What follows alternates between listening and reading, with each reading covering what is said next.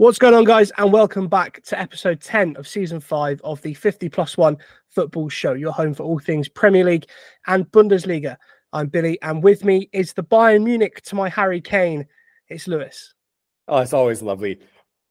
Well, Billy has for once not foreshadowed anything uh, in that intro, and we will be looking in the Bundesliga, not at Bayern per se, um, although we will get to them, of course, but we will be looking at Dortmund because we did have a little dig at them last episode. And well, let's just put it this way they kind of proved us wrong, but only kind of. Then we'll also have a look at Union Berlin. They have a new manager in town, but a lot of experts are looking at it a little skeptically. Then we will be moving over to the aforementioned Bayern segment, but it is more about Thomas Tuchel and his Thomas Müller problem. Then we will move over to the Premier League, where we will be looking at the lower end of the table, Burnley, Vincent Kompany made some, let's say, interesting remarks about the current state of his club. And we'll also have a look at Luton Town, the only club in London that has less wins than Chelsea, which is saying something. And last but not least, Justin Kluivert. He is only the second person to have scored in all of Europe's top five leagues. And we'll be having a little look at what he has done so far in his career. He was such a shooting star at Ajax. Where did it all go wrong? But before we get into all of that, Billy has some important news for us. That's right. Very sadly, yesterday, the footballing world lost Terry Venables at the age of 80. He made over 500 league appearances for the likes of Chelsea, Tottenham Hotspur, Queen's Park Rangers, and Crystal Palace, going on to manage Palace Queen's Park Rangers before moving to Barcelona, where he got the nickname El Tel, winning a Copa del Rey and a La Liga title. He then went to manage Tottenham Hotspur and won an FA Cup in 1991. He then went on to join the England setup and in 1996 gave the nation a summer that they would never forget with those fantastic goals from Gazza against Scotland and that fantastic four goal haul against the Netherlands talk to anyone in the footballing world and they'll tell you how much of a people person he was. And our thoughts and prayers at 50 plus one go out to everyone connected with Terry Venables. Well, you said in the intro, let's start with the Bundesliga. And we did have a little bit of a dig at Borussia Dortmund last week. We did say that the game against Gladbach, it could be one where they could bounce back, or it could very well be one where they'd go and lose 2 0. They did go 2 0 down, I was about to say because I it started off uh, beautifully for Gladbach, and I mean, Billy, you already sent me a text, and I'm like, well, it's all gone very, very wrong for Dortmund. But then they turn it around and manage to win 4 2. Obviously, Donyell Malen uh, sealing it at the very, very end of the game with his 4 2 goal after a counterattack, where obviously also Gladbach's whole team, including their goalkeeper, were all in the Dortmund box, and all he had to do was basically put it in an empty net. But you guys are not here for the highlights of that game. You are here to have our take on what is going well or not so well at Dortmund. And you just have to say it's I mean, yes, they won 4 2, but it's not really still the start you want. You know, going down 2 0, it's a lot harder. I mean, you make it a lot harder for yourself as a team. Um, and it's kind of like, why, why don't you just start and just win 4 0 instead of having to dig yourself out of a hole again? Yeah, it's it is a little bit like that. It could have got a bit worse because they did have a third goal ruled out by VAR. Exactly. Gladbach. But the fact that there were five goals in that first half alone. And it's something we've touched on before that the defense at Glad, uh, sorry, that the defense at Dortmund isn't fantastic despite spending money on the likes of Niklas Süle and Nico Schlotterbeck.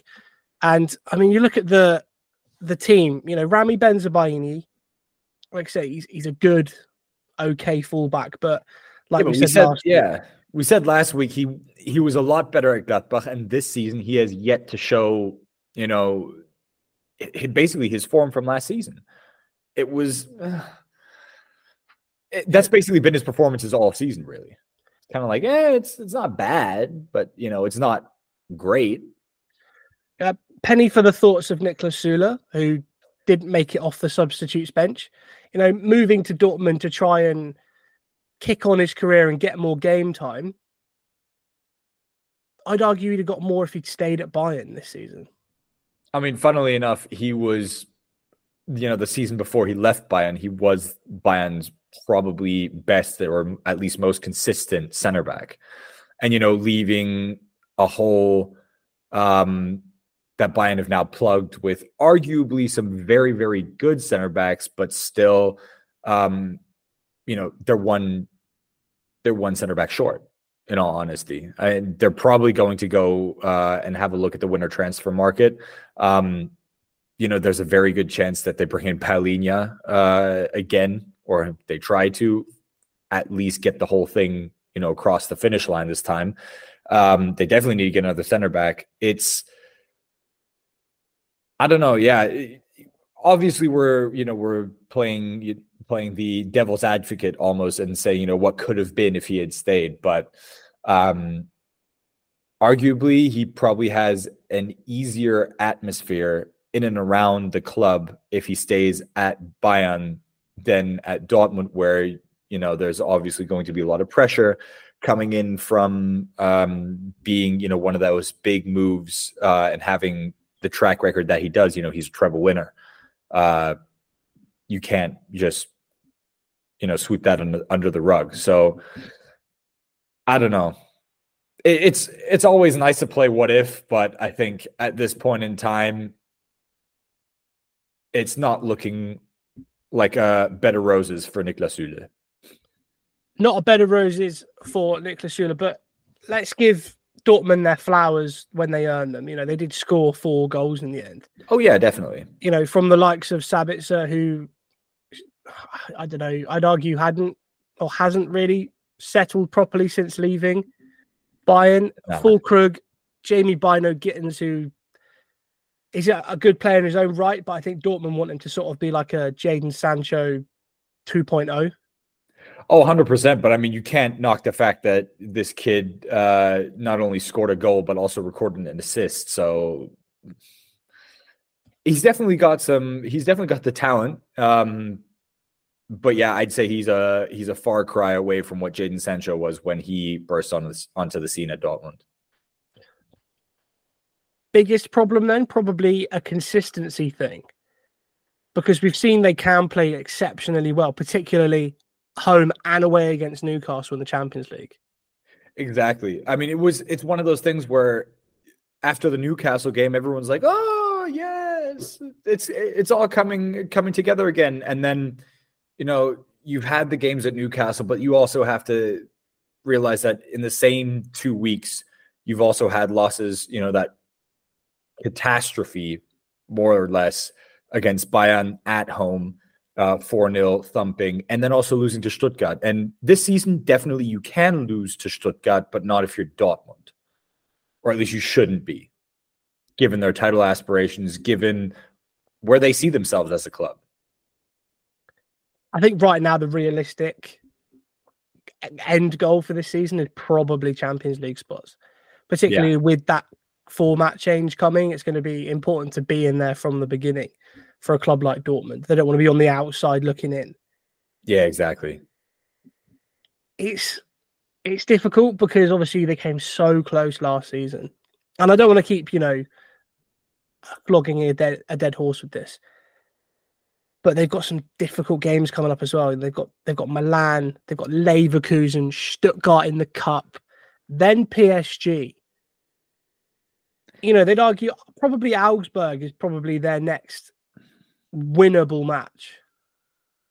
And even Augsburg can be one of those teams that are nasty to play against. Um, you know, they've taken a lot of points off of Bayern in recent in recent years. Uh, if you think about the 3 1 or the 2 1 losses that they recorded um, when Bayern were still under uh, Nagelsmann um, and Augsburg, they just played nastily. They didn't.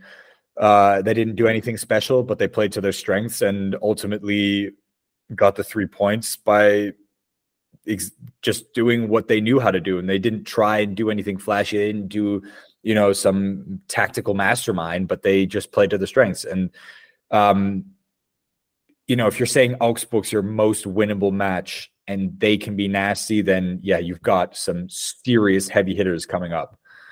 And you can laugh at Bayern all you want if they lose to a third tier club in the cup, but if you only make it one round further because you're then losing to Stuttgart for the second time in the span of a month, I wouldn't say it's a bed of roses at all. And uh, Leverkusen, the only time they've dropped points uh, is against Bayern. Well, credit where it's due. They are currently top of Group F in the Champions League, clear of PSG by one point. And with two games to go, I think a, a, a draw against Milan is definitely in there, yeah, attainable. Uh, even a win because Milan aren't playing fantastically, but they won't go out of it by any means. I don't think. No, no. If they if they drop down to the Europa League, okay, that's that's a competition they should be looking at to go very far in. I think. Yeah, I mean, you you don't want it to be the case, but if you win the Europa League, it guarantees you a spot in the Champions League for the following season. Plus silver, silverware at the end of the day. You, silverware, it's yeah. incredibly risky to pin all your hopes on winning the Europa League. But if Eintracht Frankfurt can do it, why can't Borussia Dortmund?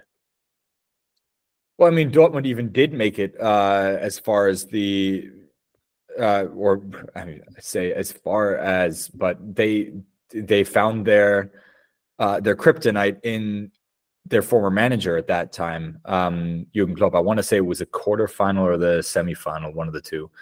Um, and that was when Liverpool were just on the up and up. You know, Dejan Lovren uh, scoring the uh, the four three in that game. But yeah, I mean, Group F. I think a lot of people said, you know, with Newcastle and PSG, it's a group of death. Uh, if you end up third in that group, it's not completely impossible. And now they're topping the group. So, like you said, credit where credit is due. They've definitely dispatched Newcastle quite well. And PSG, you know, we've all seen it that freak handball that everyone said shouldn't have been one kind of started the downhill spiral in that game. So I'd say against PSG, you can still get something, but it's not easy. It's not an easy five games left. No, definitely not. But we'll let wait and see if they can prove us wrong like they did this week when they beat Gladbach 4 2. But let's move away from Borussia Dortmund and let's move on to Union Berlin, who have not really enjoyed anything this season at all, have they? And last week we spoke about the fact they'd parted ways with Urs Fischer, not sacked, remember, left by mutual consent. Quote unquote. Quote unquote. But, you know, if you were asked to leave instead of being sacked, you probably would as well. they have a new manager, and after a few days of it being speculated, it could possibly have been Raul. Oh. They've appointed Nenad Bjelica, and uh, some pundits in Germany, Lewis, aren't looking at looking at it favorably. Let's say. No, I think most notably Lothar Matthäus uh, voiced a lot of skepticism. You know, if a nobody, quote unquote, again, is really the best option for Union in their current state. And he's not wrong because, you know, his most notable managing job for uh, Bjelica was, I want to say, or I don't know if I'm going to butcher this, but Trabzonspor. Trabzonspor. That there we go. That that one uh, in in Turkey. You know, the Turkish league isn't League Two, but at the end of the day, it's still not a top five league in Europe. If that's your most notable notable job, then yeah, I mean, I think the biggest thing is that, uh, which is also what Matthäus said, was that he last played in the Bundesliga with Andy Brehme in the 90s for Kaiserslautern. Anyone who remembers Andy Brehme, he was the goal scorer that turned out to be the winning goal in the final of the World Cup 1990 against. Oh my God, fuck's sake. Come on, it's your country. It should be. While Lewis is looking this up, listener, uh, I'm just having a look at his career path. And after he left Kaiserslautern, he went to Admira Wacker in Austria, where he scored 12 goals in five appearances. Yeah, but it's Admira Wacker. Yeah, but 12 in five. That's more than two goals a game. Just over two goals a game. Oh, well and good, but it's still Admira Wacker. I like to think he scored all 12 in one game. and then just went on to have a slump for the next. And like, then just what? didn't score for four matches and then went, now nah, I've, I've had enough. But five appearances in two years. Yeah, definitely. So how did he score? He must have scored all those goals in one burst and then went, nah, I'm, I'm all right. Yeah, I, I don't know, but it it's still like if put it this way, if your last if your last experience in the Bundesliga was with Andy Brehme, it's three decades ago.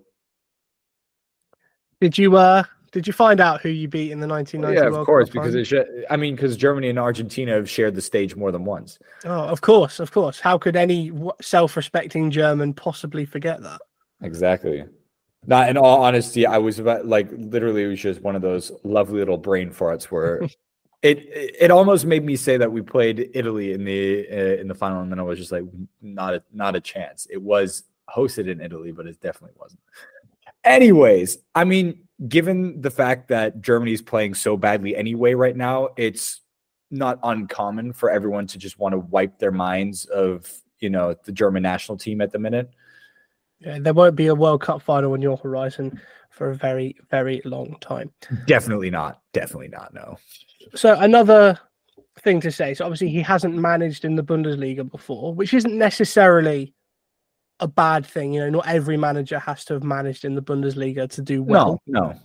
You know, look at Xabi Alonso, who came from youth teams at Sociedad. So Yeah, but I think I think it's it's down to the fact that uh you have managers who definitely, you know, they they they come up through different systems, but Xabi Alonso just has that track record of having been one of the greatest midfielders of all time. Um others who maybe haven't had such illustrious playing careers have slowly worked their way up. Um you know, taken moderate steps every time. But this, I'd argue, go it's a jump that's just massive. Like going from anywhere in Europe to then one of the top five European leagues to a club that is, you know, not anywhere mid-table, but they're struggling. And you're trying to save this club from relegation. That's a big ask from someone who literally has zero experience in, you know, in in that general field. Um, so I don't know. It'll be interesting to see. I'd love for him to prove us wrong, but well, that's it's, it's a big it's a mountain. it's a big ask. It is a mountain, but you know, like the uh, the great Ole Gunnar Solskjaer said against PSG, mountains are there to be climbed. Jesus Christ! Don't you dare laugh at my Ole. Um, and they are only two points away from relegation places. So you know they're one point behind Mainz, who are in the playoff place, and two behind Darmstadt. So they've got the players to turn it around. Let's let's give him a chance and let's let's see how he gets on. Definitely, definitely. Now, let's talk about a manager who um, he's been given some time, and I'm of the opinion that if he doesn't win anything this year, I think your board will sack him. Thomas Tuchel and his Thomas Muller problem. Because Well, if you don't want him, I'll definitely take him. Only if you offer us the hundred mil that you offered. What was it? Five years ago. Lost a chance. It's a club legend, man. You're never gonna get him away for like you know pennies on the dollar. I'd like to, Um, I'd like to remind you we got Bastian Schweinsteiger for next to fuck all. We don't talk about that. Sorry, no, I, I mean nor do we. It wasn't a very good move, but you know, scored an overhead kick against Wigan.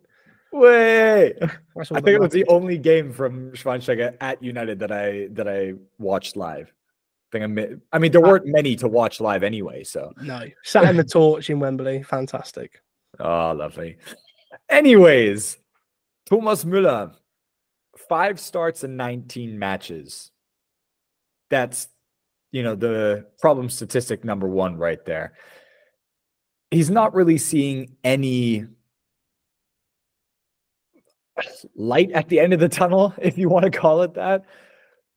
But I mean, to think that he was left on the bench against Köln in favor of Choupo-Moting, who, in an, in his own right, he is a striker, not a number 10. But Choupo-Moting was put in as a number 10 behind Kane, ahead of Thomas Müller, whose preferred position is the number 10 slash just the guy who is hanging out behind the striker because you know we've gone through the positional play of Thomas Müller and it's just he is a one and only player because of the way he interprets the position behind the striker. But all that aside,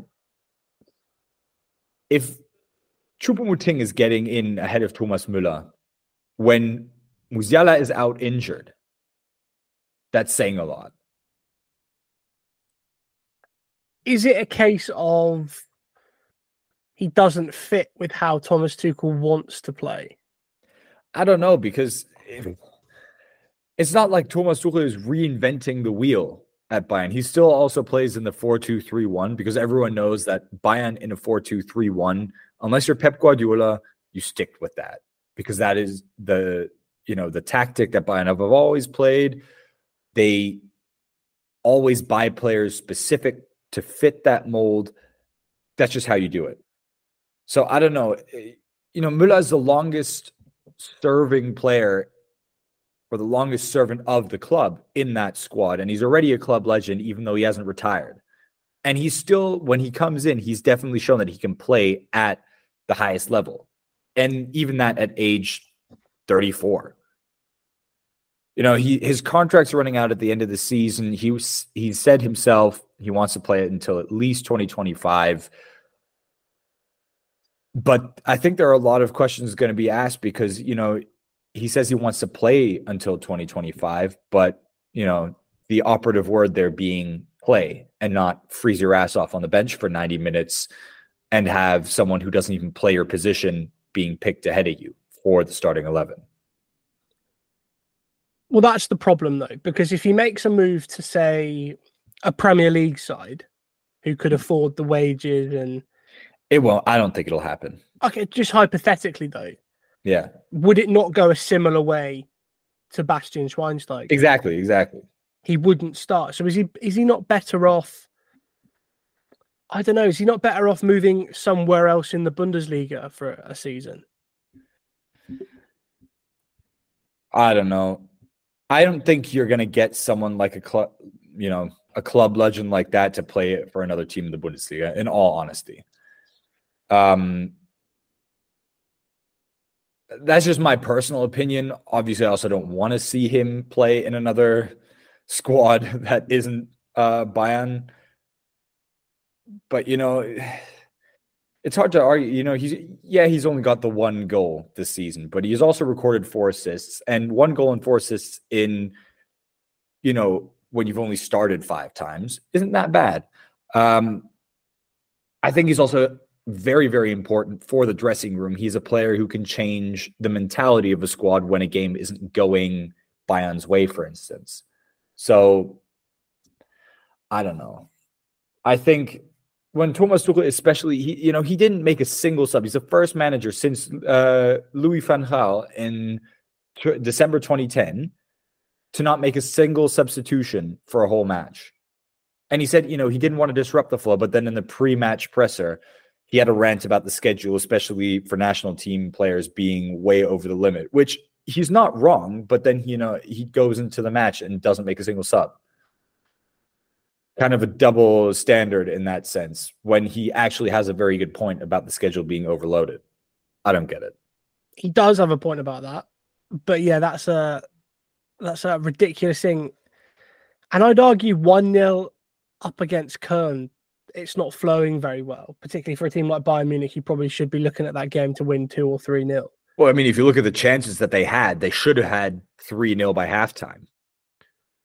Some, you know, if you're worried about players getting burnt out, make your changes. Is what I don't understand about Thomas Tuchel. That he'll say one thing, do another, and then Yeah, almost exactly. retcon himself and say, "Yeah, but I didn't want to do this." Well, I mean, do you know what his his official explanation for putting Choupo-Moting in instead of Müller is because Choupo-Moting trained with Bayern and didn't have a national team call up. And arguably, Choupo-Moting training with the under 23 players is not going to be a higher level of training than what Müller's getting at the German national team. No, no matter how shit the German national team is. I was going to say most of your starting eleven was on international duty. So who was you training with? The fucking apprentices. Yeah, the under 23s, exactly. so I, The interesting thing is, his contract is up in the summer, yeah. much like Manuel Neuer's. Another hypothetical for you, because I don't think this will happen in the slightest, because you've seen while he's been injured how hard it is to replace that goalkeeper. But is there a world where various board level Tom fuckery ends up in Thomas Muller and Manuel Neuer both leaving the club for free in the summer when you could quite comfortably get about 40 million for both as in combined no one's paying ridiculous amounts for them but I don't know. I, I want to say no, but looking at the state of management in that club in the last five years, I wouldn't put it past them. If that happened, I think Bayern fans would riot because you've got one, a club captain, and two, the club vice captain, one of them being a club legend who has been there since age five, the other being also a club legend who has helped the team win two trebles and has been at the club for now almost 13 years. If that happened, that you would have rocks thrown through the windows at the at the training complex. Without a shadow of a doubt. well there you go will there be rocks thrown through the windows of the training facility or will bayern fix their issue with thomas muller and find a way to integrate him into the team because his quality clearly despite his age is still there but now let's take a look at the premier league And I did say that we would be looking at the bottom half of the table. And I want to start with Burnley because Vincent Kompany, Burnley manager, literally sat there at a press conference and said, I thought the relegation scrap would be harder. My man, you are rock bottom on four points for the whole season. And you're telling me you thought it would have been harder. Your thoughts? obviously that's trying to save face Oh, he's not going to sit there and go oh this is really really hard and i i can't i can't do this because the minute you get in, the minute you get into that that's when you get the sack but it's not going well for burnley who No. champions of of the championship last season uh, but this year they've conceded 32 goals and scored just 10 which is joint lowest goal scored with fulham and only Sheffield United have conceded more. They've conceded two more. But last year, they scored 87 goals and conceded 35. So they've conceded three less than they did in the entirety of last season. Jesus. And it's not even Christmas yet. You know, their top scorer is Lyle Foster with three. And look, Even Nicolas Jackson has scored more goals, you know, in the span of two games, and he's missed. I think I think the exact number I said last uh, episode was fourteen thousand nine hundred and ninety-seven. Um, we'll we'll talk about Luton in a second, but you could say exactly the same thing that I'm going to say now about Burnley, about Sheffield United. Uh, and I spoke to someone who deals a lot with Championship, and that's their their thing. And I asked, I asked them what the what the reason was. And we basically came to the conclusion that Luton have changed the way they played from last season. And it's slowly starting to click, which we'll talk about in a moment. Yeah. But Burnley and Sheffield United are, are trying to stick to the way they played last season, and it just isn't working. I mean, it's it's pretty clear, wouldn't you say, when you are top of the table in the championship, obviously you're going to have to take the game to the opposition, unless you're playing, you know, a player, uh, sorry, a a team from the from the top four or five. If you keep going on like that and thinking I'm going to take the game to even an Everton or a Man City, you're going to get hit because it's just I think a lot of people underestimate what the difference in playing level is between the championship and the Premier League, no? Uh, it's a massive golf in, in class, but you see the teams that come up and, and do exceptionally well. Look at Brentford. Yeah. You know, they yeah. came up, they did fantastically well. They're still here now and they're improving every season. Sheffield United, the first time. Yeah. With those weird inverted centre backs that are now commonplace, but no one knew how to play against them when they first came up. So it does happen. It can happen. Teams can come up and absolutely blitz it. You know, good yeah. management, good, good structure. But the the point I have is that Vincent Kompany, clearly a very talented manager. You just have to look at the numbers they put up in the championship last season. 101 points from 46 games is fantastic. Yeah, yeah. They only lost three times. But he looks out of his depth in this game in the in the Premier League. And it's another one. It's similar to the Steven Gerrard thing, but slightly different because it was, oh, you know, Vincent Kompany's doing really well at Burnley. He's going to do really well next season within the Premier League. And then he's going to be the Man City manager when Pep leaves, which was similar to the when Klopp leaves, we're going to get Steven Gerrard, who's just exactly. won the league with Rangers. but my my question to you is they've got these American owners, obviously yeah. partly bankrolled by JJ Watt how long do they give it? Because having a, a, club in the Premier League is such a prestigious thing, it makes a lot of money. But if they're gonna go down, then it's it's not gonna make them any money. No, it won't, but I think uh they're going to come I wouldn't say to blows, but they're gonna clash with the fact that you know, like Todd Boehly, for instance, he wants to see results ASAP, but they're going to hopefully have done their research a little bit more and seen just how different the sport is. And I would almost say that Vincent Kompany has proven, especially last season, that he is a good manager and that if you give him the time, maybe he can make something out of it. Now, the thing is, if he can't pull it around, do you stick with him even if they go back down to the championship? I'd almost say you stick with him no matter what. And if you know you can't or you you can't get any longevity out of the whole thing and you know you're not seeing Burnley stay up at least once or go right back up to the Premier League, then maybe you think about it. But I think Kompany has shown so much already that he deserves to be given at least a little bit of slack. So you think that that previous season where they won the championship were fantastic? You think that's got him? He's got some some get out of jail free cards, basically. I mean, I'd hope so, but at the end of the day, this is still the football industry where we both know how quickly things can go. I mean, if they really will give him that time. I don't know. It depends on how well the owners work. If you were talking about a Todd Boehly like situation where they basically just throw money at it and say this should work, then he's not going to last the season. But I'd hope that maybe they've done their research a little bit better than Todd Boehly has. Because they're, you know, they're currently rock bottom of the Premier League. Yeah. On goal difference. Everton only down there because of that points deduction. But they've got four points. They're yeah. five points away from getting out of the relegation places. That's already a massive gap for the fact that it's not even Christmas yet. And I don't see where they get two wins from.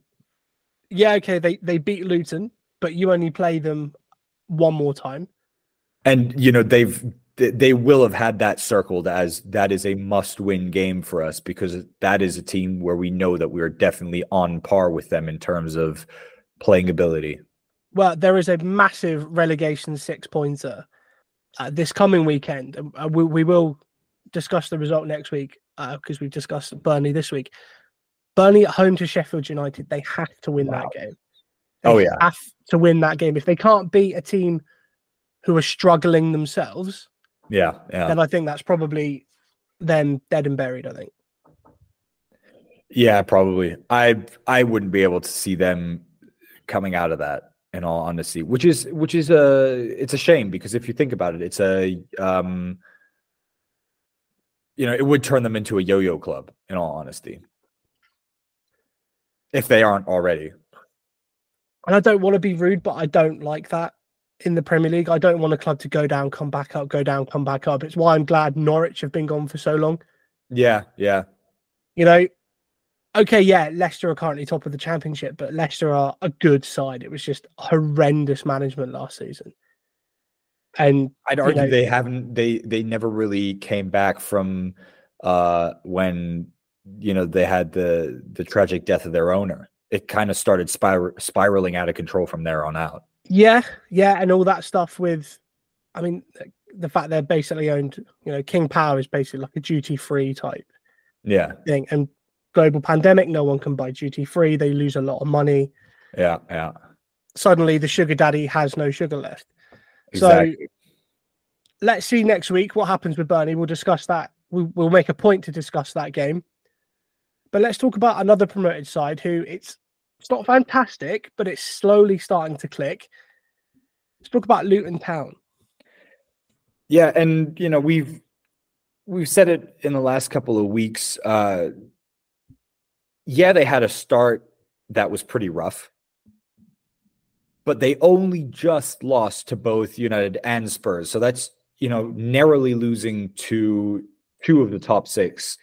Arguably, Spurs, they're on the downward spiral themselves.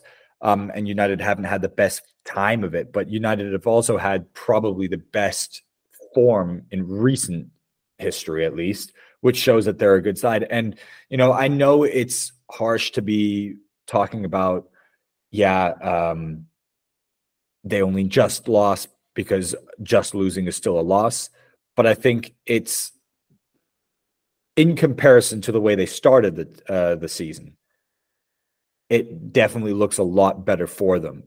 And you know they they managed a one all draw with Liverpool, two two with Forest. They've beaten Everton Everton at Goodison which yeah, I know Everton are also not a top six side, but it's still an established Premier League side. I think Luton Town probably have a better chance of Burnley than Burnley or maybe even Sheffield of staying up or just managing, you know, by the skin of their teeth to stay up. At least I don't know. Maybe a United fan might see that a little bit differently. No, I I think you're you're probably probably right with that, but like I said, they've changed the way they played, and I'd love to talk to a, a Luton fan about that because I don't think they'd mind because it's Luton. Yeah. They're in the Premier League for the, the first time ever. It's you know something they've never experienced before. So just to have that, to have those teams coming to Kenilworth Road, is almost like a victory in itself for that club. Oh, exactly. They've I got mean, the new stadium on the way. Yeah, they've got the new stadium on the way. So to get a Premier League win at Kenilworth Road, those people will remember that. That's part of history. Yeah.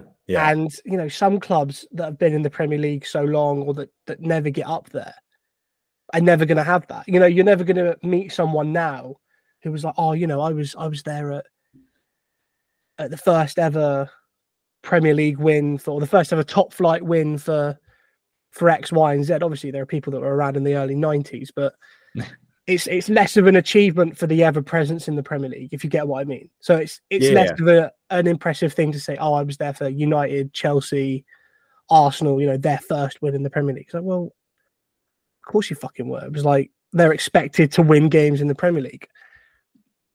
but well, it's it's it's not clean at times. It's almost like a pit bull type tenacity that they've got about them, particularly in that game against Liverpool at some points. But in parts, they looked fantastic and outplayed Liverpool. Do you think that you know this slow, almost rising to the occasion, so to speak, for Luton will it be enough to stay in the Premier League?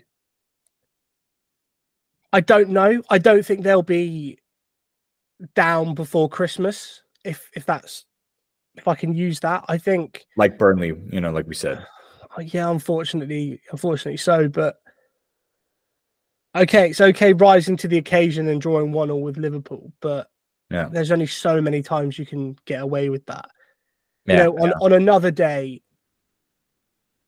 if if the wind or the weather is ever so slightly different, Darwin Nunez puts that chance away. Oh yeah, you know, or you know they, say they only just lost to United, but the amount of chances United had, you know, Rasmus Højlund could have scored two, Rashford could have scored two, right? Garnacho missed a, a relative sitter, so there's all these things that yeah they look good at the moment because it's oh you know they lost one 0 away at Old Trafford and they had the chances to they had shots on goal to to try and score. But I like what Rob Rob I like what Rob Edwards is doing. Yeah, yeah. And even if they if they slip back down there, I mean they're only out of there at the moment because of the points deduction. Yeah, exactly. But they exactly. are five points ahead of bottom place, four points ahead of Sheffield United. So they've got that little bit of insurance to lose a game. Well, I mean, it's still not a whole lot if we're being honest. It's not. But they've got some good Premier League level players in there. Yeah. Andros yeah. Townsend's joined on a on a short time. They've got Tim Krul in there as well. Ross Barkley is in there. You know, the likes of Teden Mengi and Tahith Chong, who were both at Manchester United in the youth team. Yeah, yeah. You know, Chong's got some Premier League games and, and under his belt, but they both have that top level academy. I don't want to call it ego, but but they'll know what it what it's like to be at the top. Yeah, yeah. You know, Ross Barkley playing for Chelsea and winning with Chelsea. Yeah. Showing his quality for Luton again as well, because he played a fantastic pass out uh, in the build up to one of their goals against Crystal Palace. So there are positives to take for Luton, and it's not all you know doom and gloom like everyone was was expecting. Oh, they'll they'll come up, they'll get rolled over by everyone, and and they'll go, go back, back, down. down. Yeah, yeah. Well, I mean, seeing as you were talking about the attitudes of some of the youth players, we did say we would have a look at the career of one player who already had a very famous father and everyone was saying he could follow in his footsteps, and that's Justin Kluivert. Now, in 2017, if someone had told you that Kluivert's biggest achievement by 2023 would be that he's scored in all of the top five leagues in Europe, would that have shocked you? Um, the thing is, it depends on who he's played for. That's the thing, and how long he's stuck around for. Because when you look at it, it's not as impressive because there's reasons why he's moved on from Roma, Leipzig, Nice, Valencia, and now to Bournemouth. All of those aren't really heavy hitters, maybe with the exception of Leipzig in you know recent years but even Roma, I would say, have now struggled and are still struggling um, under Mourinho to a certain extent. Nice, they always end up every couple of years managing to hit, you know, top four, top three, maybe even have, um, you know, a couple of group stage matches in the Champions League, and then they, you know, they're back in the French league, you know, having some rough times with it. Valencia as well you know, basically a Spanish club that is still chasing after its former glory of the early 2000s. And now Bournemouth, you know, Bournemouth are one of those clubs where you're saying in the Premier League they're a solid mid-table team at best. And he's not really even, you know, by any margin a top player at Bournemouth. He's not one of the guys where everyone's saying like, "Oh wow, he is getting on the team sheet every week. He is by far their best player. He's a difference maker." That's still not where he's at. And now he's creeping up on, you know, mid 20s. He's definitely too old to be called a talent anymore. So, you know, what went wrong? Well, before we talk about that, he is only the second player in the 21st century to score a goal in each of the top five leagues. Uh, and I'll give you until the end to try and work it out and give the listeners a bit of time to try and work it out oh. as well. Because when you hear it, I think you'll go, oh, yeah, of course. But in isolation, it's quite a difficult thing. And uh, once I'll get, I'll, we'll, we'll talk a bit more about Justin Kluivert and then I'll give away one of the clubs that okay. this other player has played for. Okay. So, like I said, there was all this hype around him. I, I remember oh, it sounds really sad, but I was flicking through my saved videos on Instagram because you know being yeah. single is is just the best. And uh oh Christ. And uh oh, we've taken down a we've taken a turn. but I got I got really far down because yeah. it was just a, a, a, fantastic evening. Oh, lovely. And uh there was a, a video of he scored a hat trick for Ajax against RKC Waalwijk and all three goals were fantastic. So clearly yeah. the talent is there. Yeah, I remember watching the 2017 Europa League final, United against Ajax. Yeah. And there was all this hype about this young kid. He was Patrick Kluivert's son. He's fantastic. He's going to be a star. Um, Jose Mourinho went and spoke to him afterwards, and all the the uh, conspiracy theorists and uh, amateur lip readers on Twitter were looking at the video and it's like, hmm, he's saying to Justin Kluivert, I want you at Manchester United. We're going to get Justin Kluivert. And then the drop off since. Yeah. You know, he struggled at Leipzig. He, he struggled really at Roma, did okay at Nice, struggled at Valencia. And he's, I think Bournemouth is a good team for him especially under the under this manager Iraola. Yeah, yeah. But he just needs to switch on. I mean, you, you could look at could look at another player that played for Ajax, Noah Lang. Yeah, fantastically talented player, but with the, an attitude that you could smell from sixty miles away.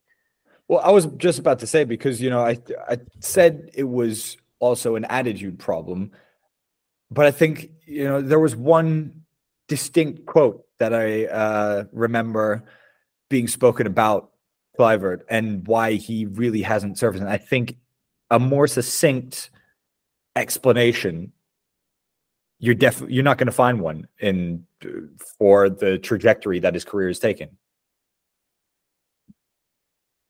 Sorry, say that again. I don't I don't think you would find a more succinct explanation for the trajectory that his career has taken. No, I think you have the quote on hand, if I remember correctly. I, do have the quote from Breaking the Lines, written by Mark Geschwind. Uh, Justin Kluivert truly has the potential to become a world class talent. His technique borders on ridiculous for an 18 year old, and he has the proper mentality to handle any challenge he may face. If he can improve on a couple of things, if Ajax manage him well, if he isn't given too much responsibility and is allowed to develop at his own pace, then Ajax will have another Kluivert who could go on to dominate Europe. Pretty high praise for an 18 year old. And now, you know, he's mid 20s. I think I think it says it all really. Uh, well, before we talk about Justin Kluivert and his attitude, uh, one of the teams that this other player has played for uh, was Manchester City. So I'll let the that Cogs... really does not help. It mm, okay. I think twenty the the twenty sixteen to twenty eighteen era of Manchester City when they signed some pretty bizarre players in the post Mancini era. um, but yeah, so okay, when Paulo Fonseca was the manager of Roma, yeah, he spoke about the fact that he dropped Justin Kluivert because of an attitude problem.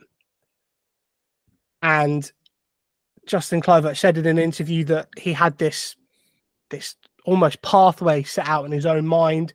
He was Yeah. going to leave Ajax because well, they basically tried to sell him to Tottenham without him knowing about it. It's Which a whole, is, you know, it- the mean, whole thing. It's very messy. yeah. I was about to say that's that's understandable from a player player standpoint, anyway. But he was going to go to either Madrid or Barca. In his head, he was going to be a star, basically.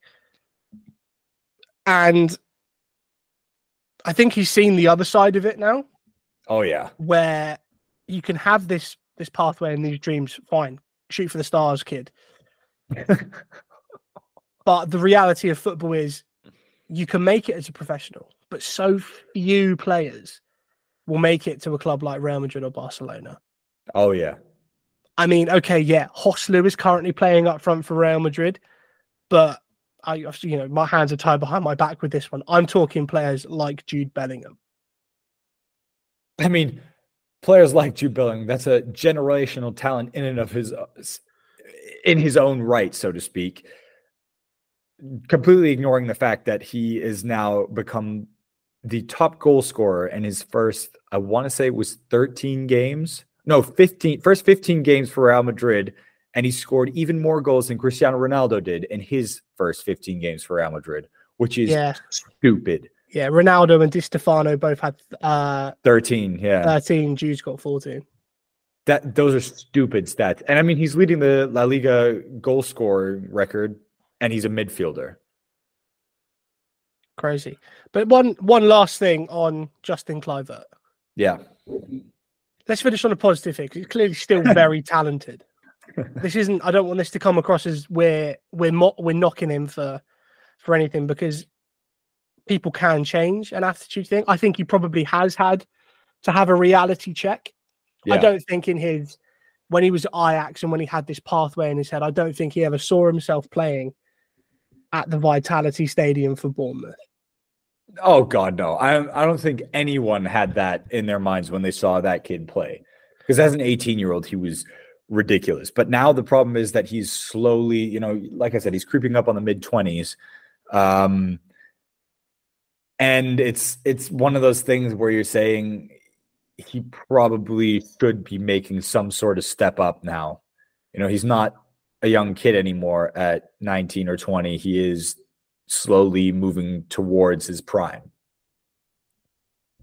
Well, that's the thing. If he knuckles down and he does well at Bournemouth, there is a, a bigger move in, in his future. He can somewhat redirect that that pathway that he's had. I don't think he'll ever get to Real Madrid or Barcelona, but No. there's definitely a let's say a bigger club that he could play for in the future. We've seen it happen before. Players can get their careers back on track.